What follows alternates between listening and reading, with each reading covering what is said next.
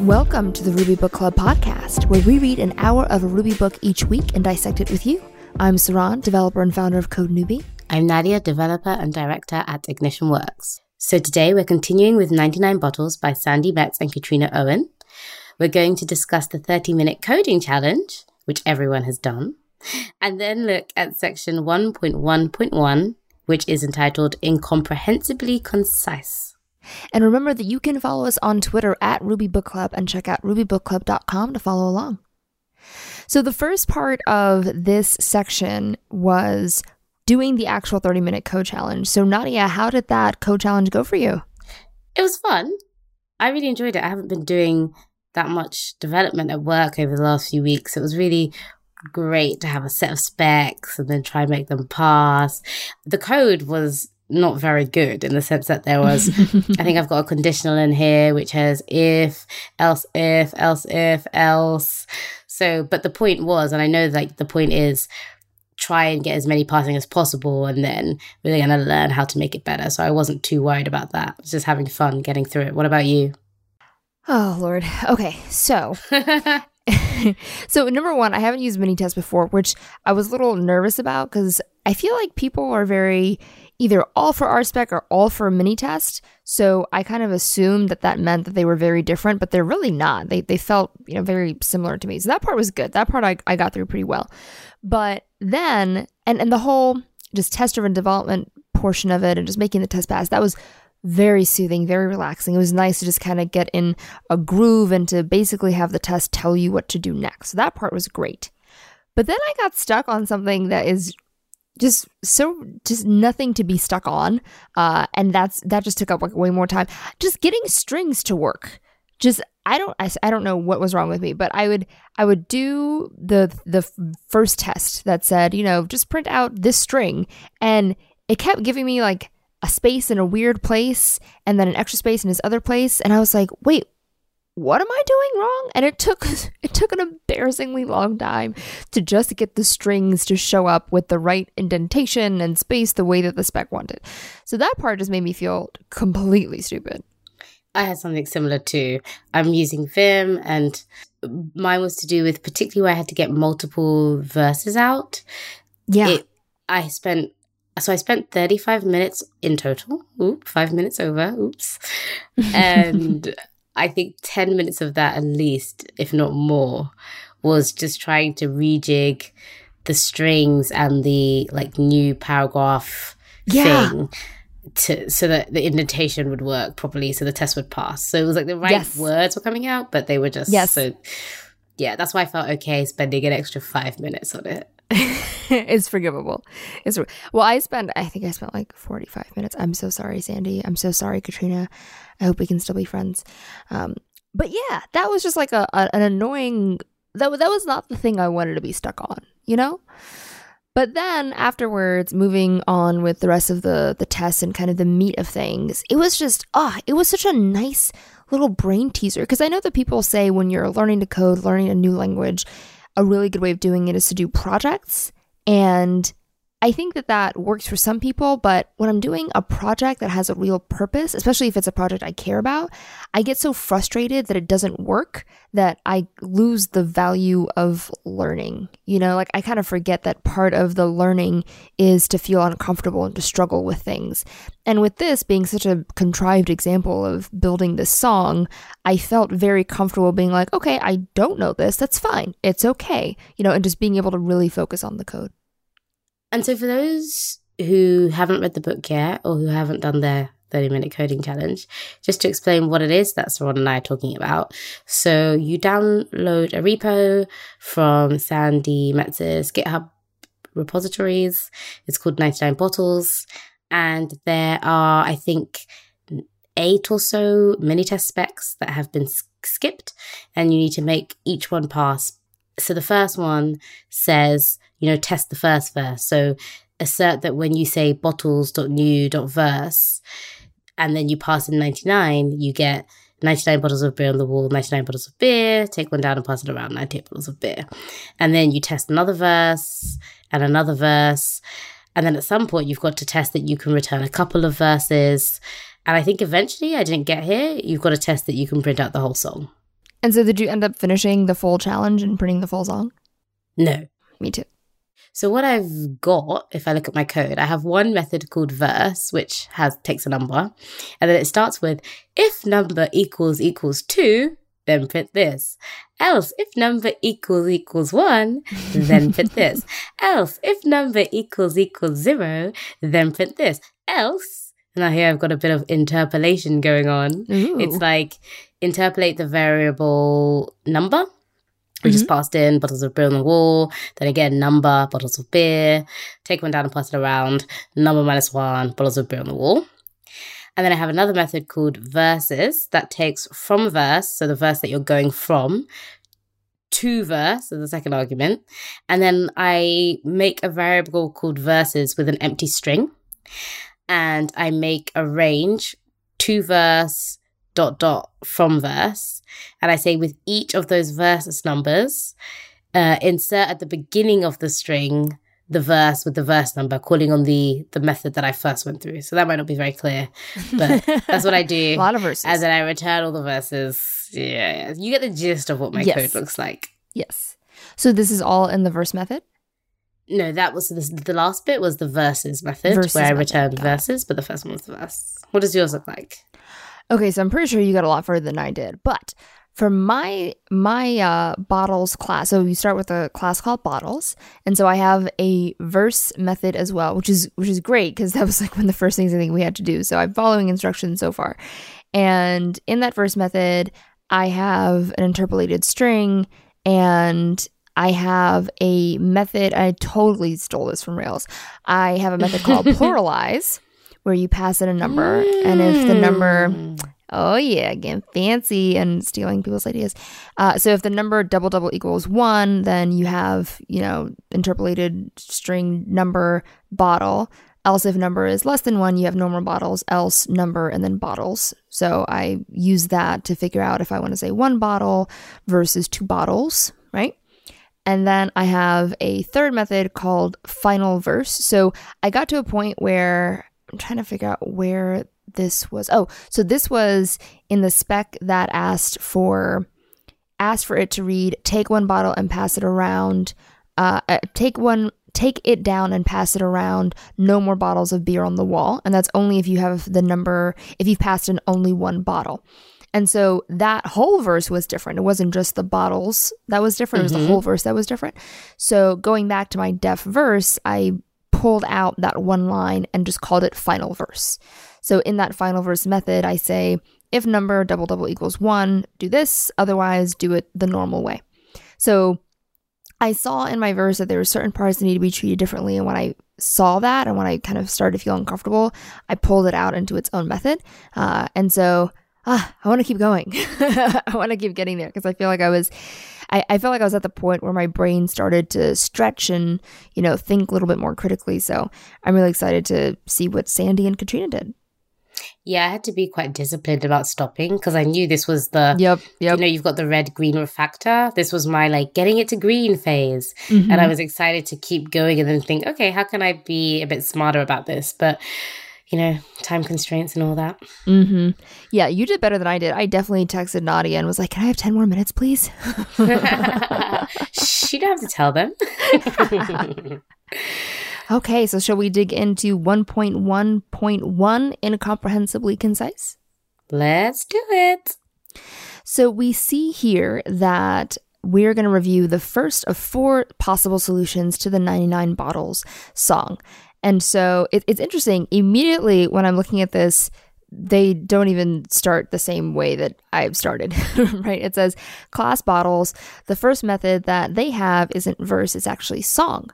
And in song, they call another method called verses, and they have 99 and then zero. So you can see just from that method alone that we're going to build out the full song, most likely starting from 99 bottles and probably ending at zero bottles. Yes. And then we have a method called verses, and it takes two arguments one called high, spelled H I, and the other one called low, spelled L O. And it says high dot down to low map, and then for each of those numbers, it calls the verse method, and that is defined underneath. And now this method's fun, isn't it, Saron? Oh, it's so much fun. I was thinking of you during this method. it's because of all the ternary operators. the ternaries, and, that's true. And you were that's saying, true. why do people hate them? And I think people hate them when people use them like this. that is very fair. Okay, so for this part of the code, we have def verse. We're passing in n, and then we have um, actually I want to count how many ternaries we have. We have one, two, three, four, five, six. I count six. Is that how many you count? One, there are ternaries two, and ternaries. Three, four. I was going to say there are five, and I don't know whether. Oh, there are six. Yeah, there are six. Yeah, you're right. Yeah, there's. And two of those are within another one. Yep, it's like ternary inception. That's what's happening right now. And so for this, we ha- I'm not gonna lie, when I looked at this, I was like, okay, I'm just gonna wait on Sandi and Katrina to explain exactly what's happening. But in the beginning, we ask, is the n a zero? If it is a zero, then we're gonna put the string no more. And if it is not, then we're gonna just pass in n and we're gonna look at the word bottle and we're gonna add an s if the n is not equal to 1.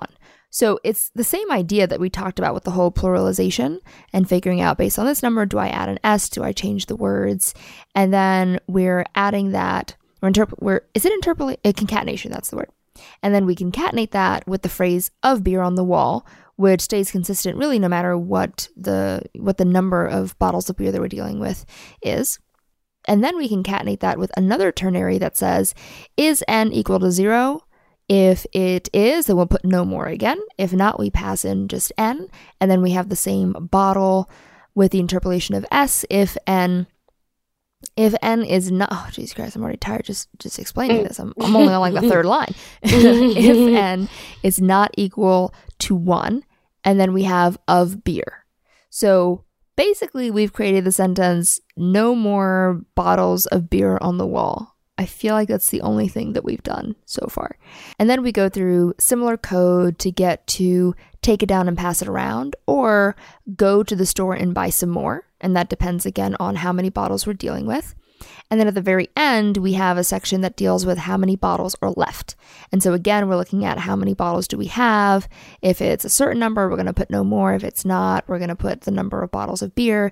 And then we end with of beer on the wall. Okay, can I just say? Whew Yes. The fact that that was difficult for you to work through, and also the fact that you sound more tired after going so through that, it just explains how confusing that method is.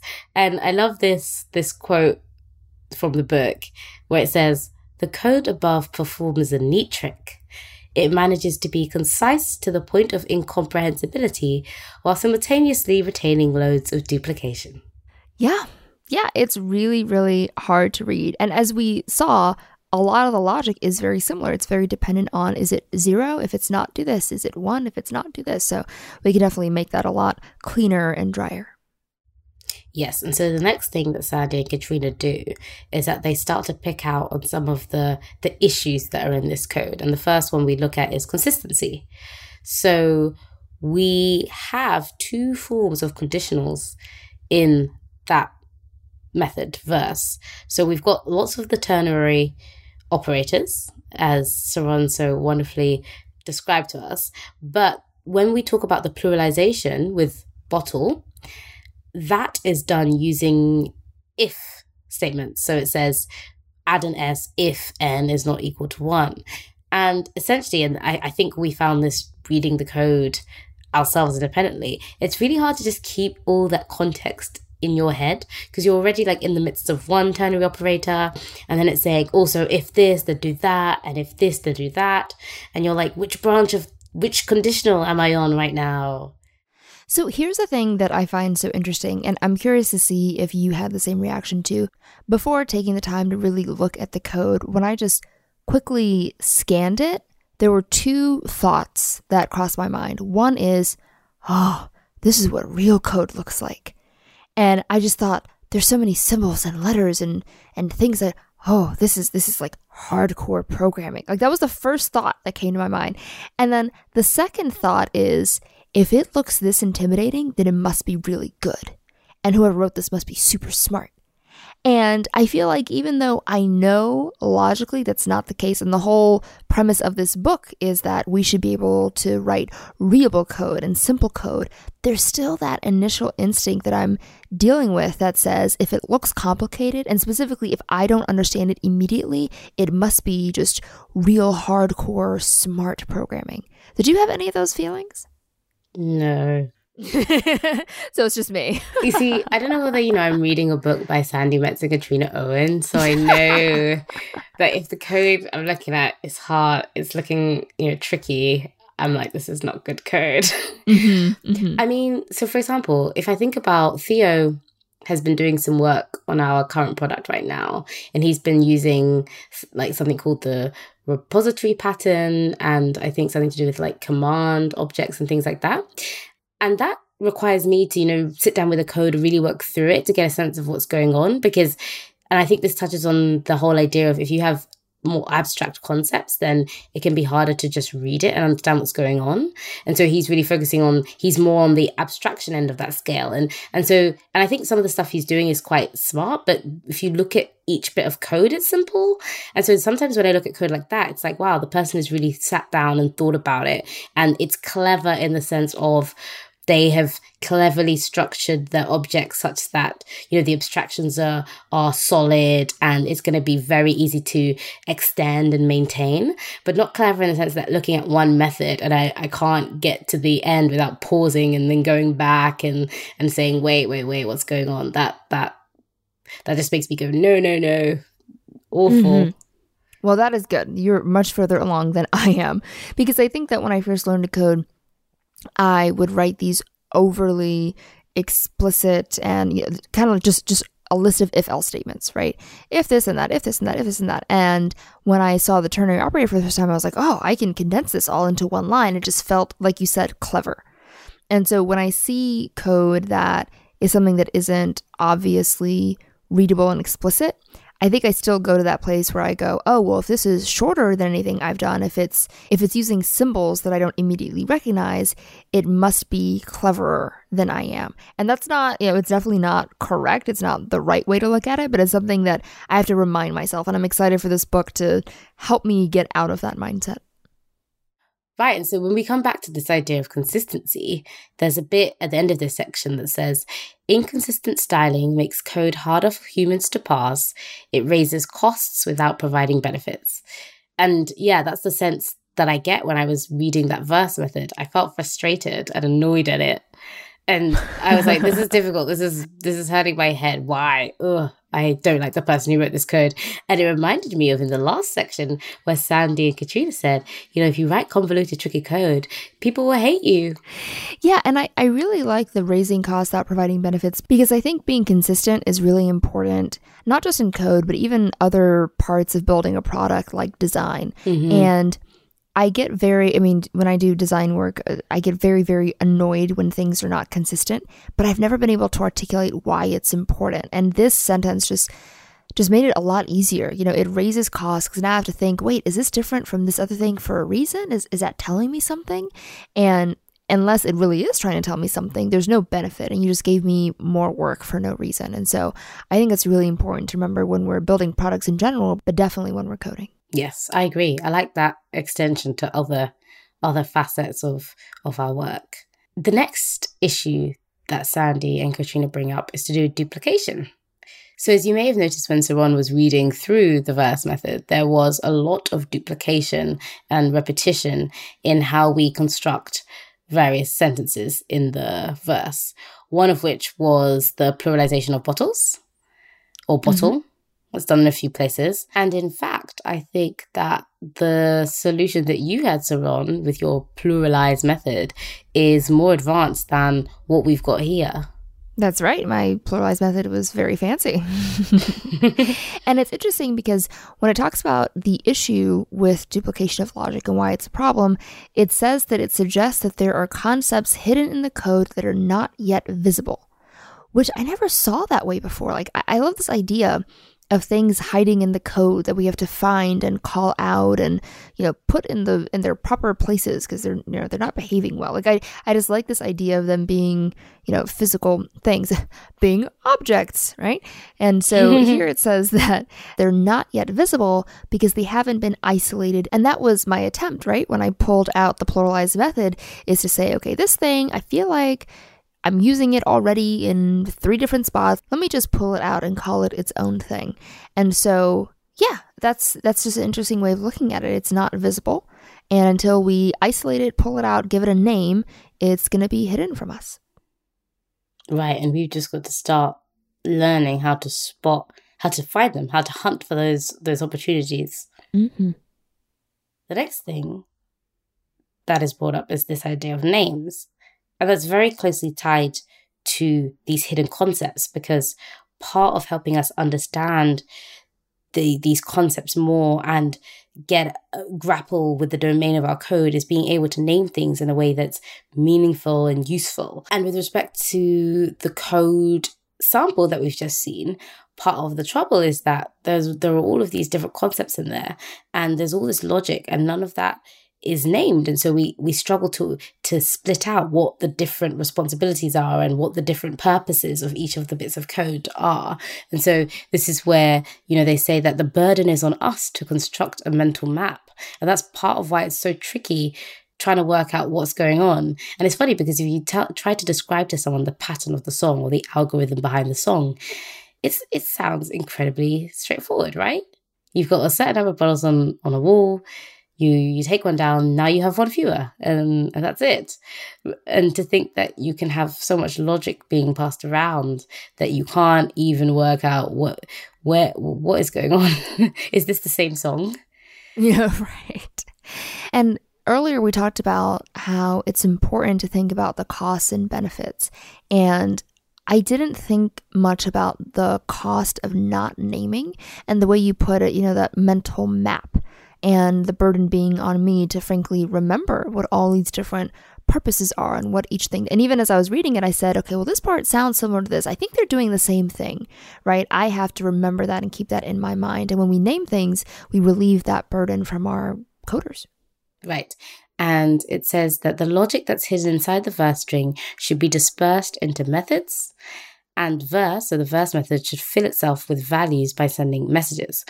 And then we have something which, you know, kind of reminded me of like Nadia's sidebar. Yeah. Within the book, I was like, oh, look, mm-hmm. there's a mm-hmm. sidebar, Sandi and Katrina's sidebar going on. Mm-hmm. And there's this box and it says terminology, method versus message. And the point here is to try and make sure that we're clear on what the difference between a method and a message is. And if someone were to ask me, I would say, yeah, that's obvious. But there's just something about the way Sandi and Katrina describe things. It's just their analogies, their, the the way they use words to to to set the scene. It just makes it so succinct and so clear that you're like, yes, this is. I want to. I want to learn this and use this to describe it to someone else. Mm-hmm. So messages are things that we define on an object. They contain behavior and a message is sent by an object to invoke behavior, typically on another object. So methods are defined, messages are sent.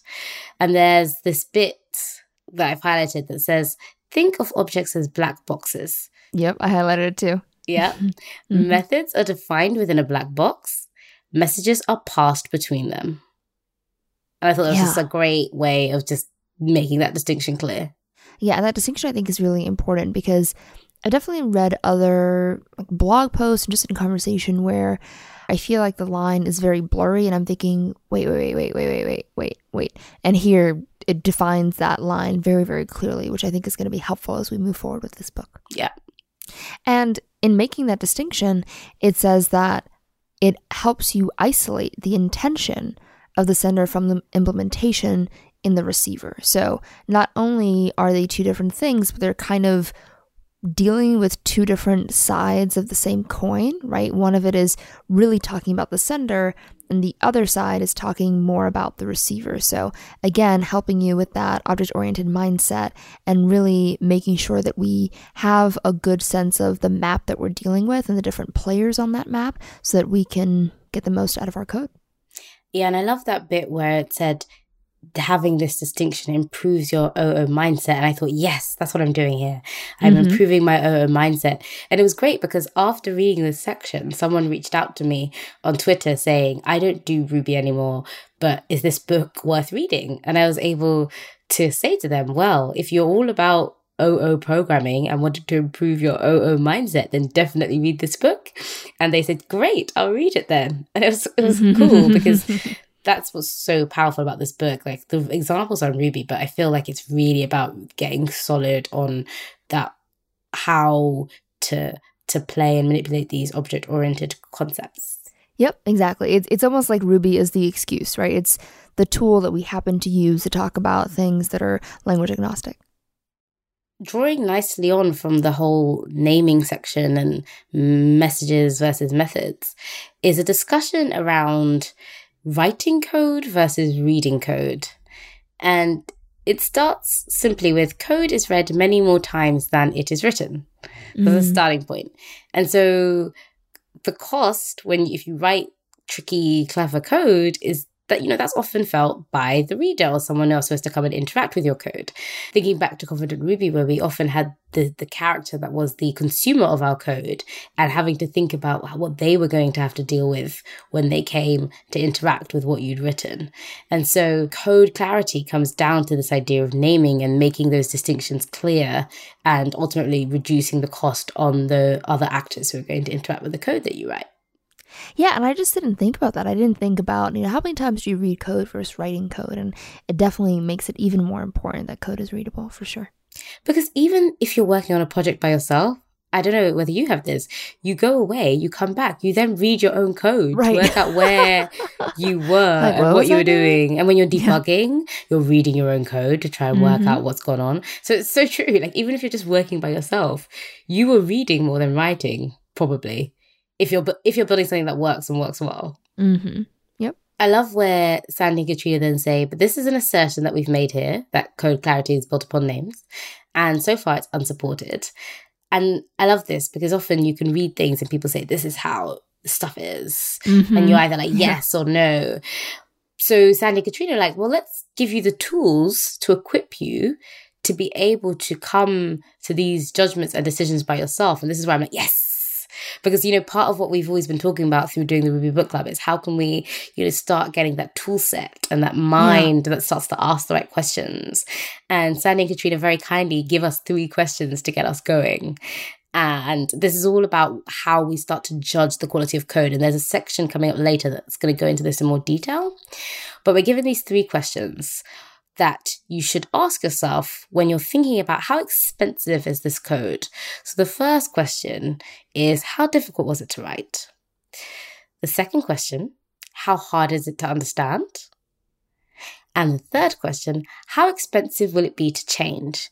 And I love the bit where they say, well, question one and three, they may or may not be relevant because, you know, you may not have written the code and right. you may not be. You may not be good at writing the code. that, that. Or um, how expensive it would be to change might not be relevant because you're not there to change it. But number two, no matter what the case is, is always, always relevant. And that's how hard is it to understand? Yes, definitely.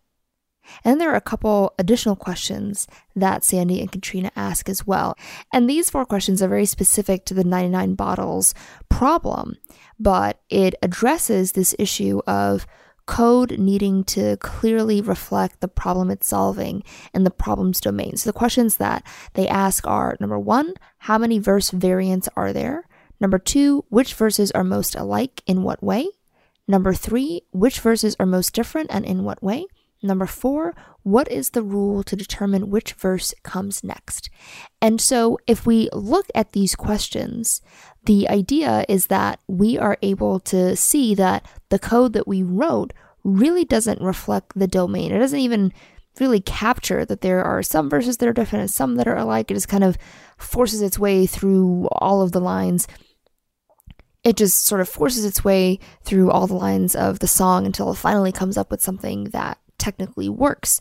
But by looking at the code, you can't easily see how the rules are picked and what the rules are and how many types of verses they are. So it really doesn't do a good job of exposing and discussing and showing the problem's domain. And that's a pretty good clue that maybe it can be written better.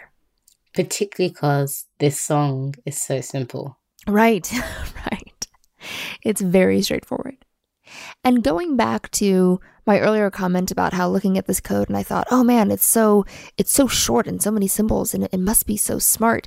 They address this a little bit too at the end of this section where they say brevity may be the soul of wit, but it quickly becomes tedious in code. And so they use the word brevity, and I think when Nadia and I were talking, we use the word clever, but it's all the same thing. Writing something that is short and it, it feels very, you know, concise and and just, you know, just so witty. You know, it might it might feel good to say like, ooh, look at this this. I made this song work in just six lines. But as the reader of that code, it is definitely hard. It will leave your coders out of breath, as it literally did to me.